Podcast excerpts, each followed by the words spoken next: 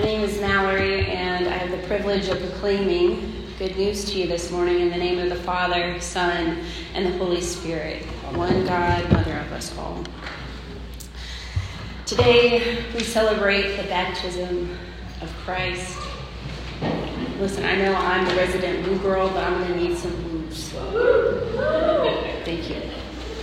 Christ's baptism gives us insight into the power and advocacy of the Holy Spirit. Trinitarian work, a continuation of this thread of God with us, and a beautiful picture of God's posture towards God's people. The baptism of Jesus is revolution, revelation, redemption. Church, today we proclaim the good news that in the midst of political upheavals, twisted truths, and abuses of every nature, Jesus brings us the light of his salvation, illuminating the path before us. Creator becomes creation to show us the way of love and truth and justice. Let the baptismal waters wash over you today. Friends, Jesus' baptism is a revolution. Likely, our gospel story today finds John the Baptist in the Jordan performing mikveh rituals, or at least a version of one. Mikveh is this bath used for the purpose of ritual immersion to achieve ritual purity in Judaism. There's still a very common practice today. John the Baptist has likely aligned himself with the social group called the Essenes. The Essenes are likely doing this ritual uh, practice to stay alert, to stay pure, and prepared for the coming Messianic age. The Messianic age in Judaic belief is the time when God will make right every injustice. There will be a bringing about of universal peace and kinship, and all evil will be no more. Sound familiar? The Essenes typically lived under a different social order that opposed the empire, Rome. They're living on the outskirts of towns, probably by the Jordan, because it's a freshwater pool. You need fresh water to perform mikvahs. The kingdom of God is at hand, and the Essenes live out that urgency. So John makes a lot more sense, doesn't he? He's not some rando just eating locusts and honey and wearing weird clothes. He's proclaiming the coming messianic age. The kingdom of God is at hand in line with the particular people group's interpretation of Torah and sacred text. He proclaims the need for repentance and the forgiveness of sins in preparation for and as a result of the kingdom of God. John the Baptist is calling for revolution. He's declaring the promises of God to be true and believing that he'll see them. He's declaring that God's justice, mercy, and love, the redemption of all things, is on the way, and the Jewish people desperately need it. Let us now enter our gospel story. Christ goes out to meet John the Baptist in the Jordan. The act of Jesus going out to participate in the ritual we now call his baptism is the revolution John proclaims. Christ is revealing God's continued posture towards their people to never leave or abandon in the face of hardship, to bring about the renewal of all things. As God's people face the oppression of Rome, Jesus begins to reveal here that the kingdom of God, the messianic age, does not come to fruition by bloody battles and strategic power moves, but by going into the Jordan to receive the power of the Holy Spirit. Jesus is not opting out of the political conversation when he goes to the outskirts of town. He is actively engaging in the political reality of his people. Christ gives us a new imagination for kingdom dynamics, and they do not mirror the politics that the Israelites knew or the politics that we know today. As Christ descends into the waters, so will he descend into the grave. As Christ ascends from the current, so will Christ resurrect. Empire, antics are not the way of the kingdom of God. Jesus will soon overcome the powers of evil and death for good. God's judgment and mercy is God's love on behalf of their people.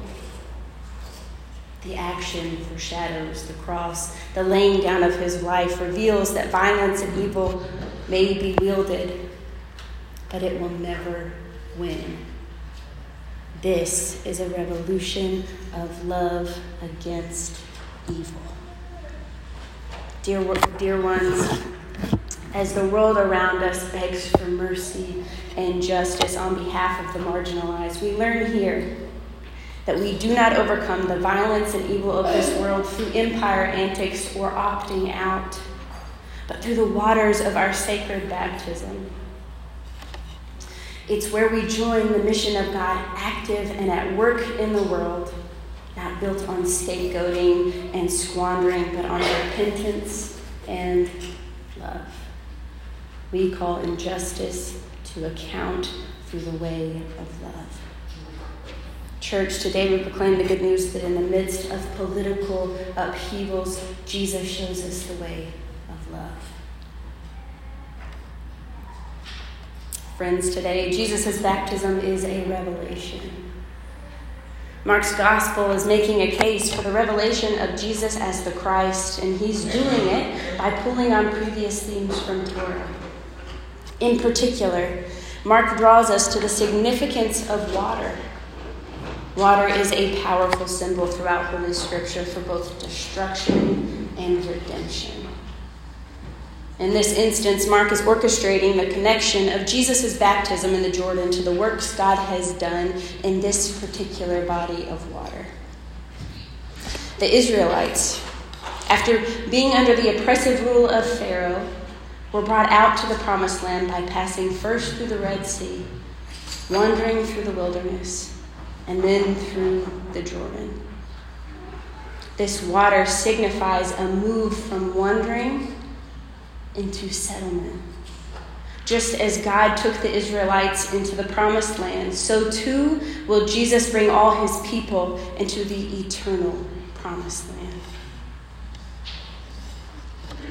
Our gospel story reveals too the revelation of Jesus through the empowerment of the Holy Spirit. When Jesus rises from the water, our text reads he, saw, reads, he saw the heavens torn apart and the Spirit descending like a dove upon him. Likely, this dove is a callback from the flood narrative. This tearing open of the skies is this foreshadowing of the veil that will tear at Christ's death. But, y'all, that's another sermon. The text here for descended on could be better translated to descended into him. The Spirit descending like a dove into him. This is the revelation of the empowering work of the Holy Spirit. This is the power of our baptism.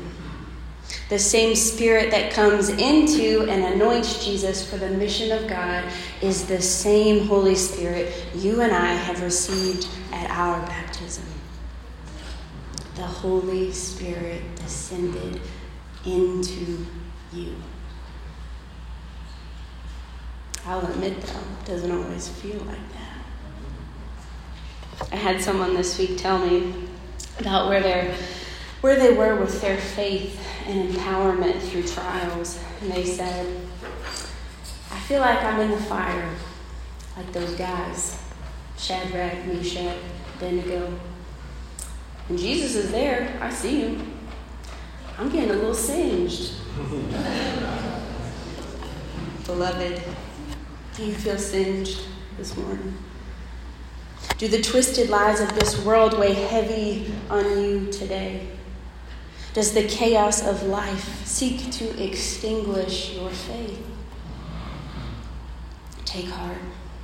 The very breath and Spirit of God that descended into Christ lives in you, empowering you, forming you, redeeming you as a beloved people of God.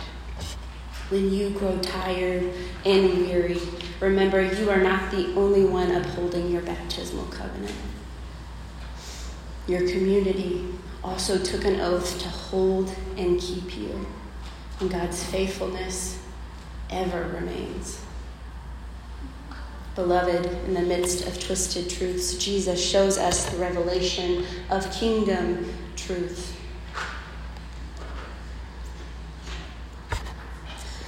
Jesus' baptism is redemption. Typically, when we think of redemption, we think of Christ's death and resurrection.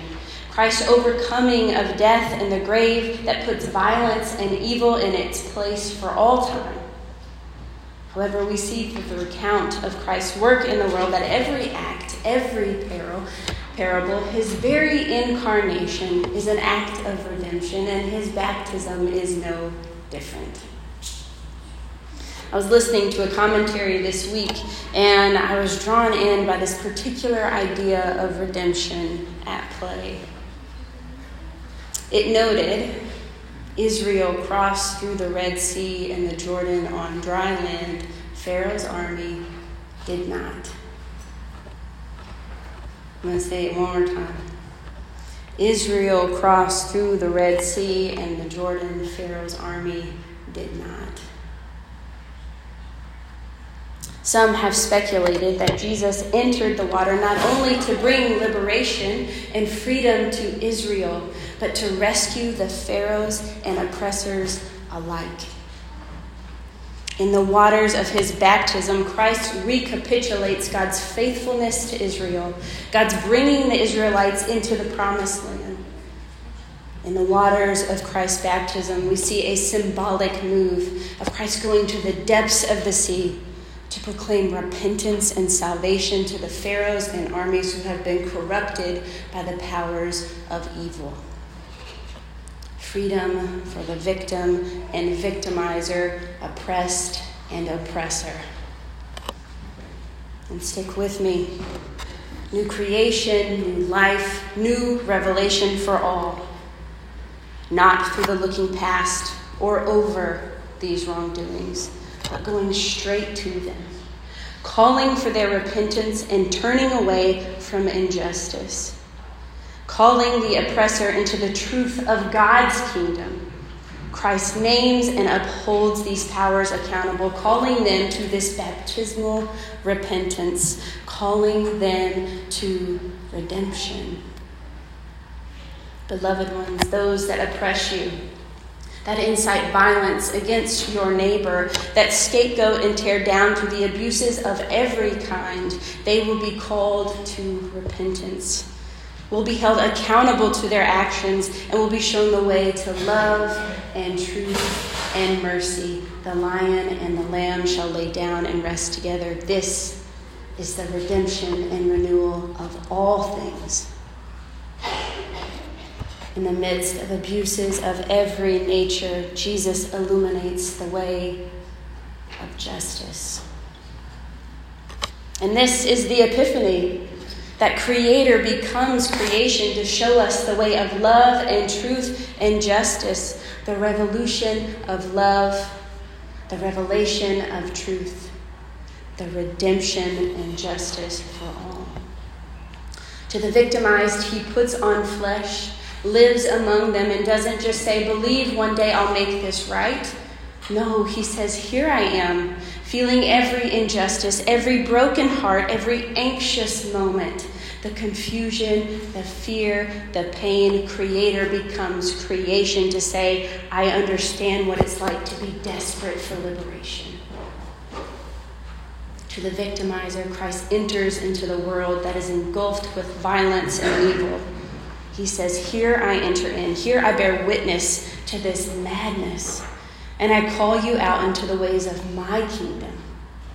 No longer will you wield your heavy hand, but I will show you that the very evil you purport has cost you your life. Jesus offers repent, turn away from these wicked ways, and be filled with the breath of life. Dear friends, where do you feel victimized? Where have you victimized the other? Where is the pain, the confusion, the unknowns? Where do you need the revelation of baptismal truth that God's love and mercy bring you renewal and freedom? The breath of God has and continues to breathe life into your weary souls.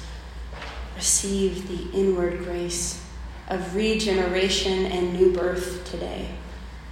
Be reminded of your heavenly adoption into the family of God, knowing that you too are beloved.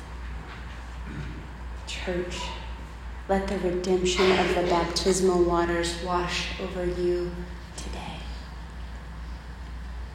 And as always, we'll respond to this good news by coming to the table to receive God's promise of Jesus' presence with us the Holy Spirit active and at work in each of us, in our communities, and throughout the world. I also invite you to participate in a liturgy of baptismal remembrance. Instead of our typical prayer of response, we're going to remember our own sacred covenants that we have made with God. We will renounce our complicity with evil and we will be reminded of the breath of life living and at work in each and every one of our bodies. Today we celebrate that Christ has come showing us the way to salvation. As the priest splashes you with holy water, let every drop that hits your body melt into your skin and sink to the depths of your soul. Let it be a reminder that you are being formed into the ways of love and truth and justice. You are an image bearer of the divine and you are beloved. For my beloved friends listening via the live stream who won't feel the drops of this holy water, may you feel the Spirit of God wash over your body reminding you that where you go, Christ goes. What you feel, Christ feels. You are never alone. You are empowered with the very presence of the Holy Spirit. In the name of the Father, Son, and the Holy Spirit, one God, Mother of us all. Amen.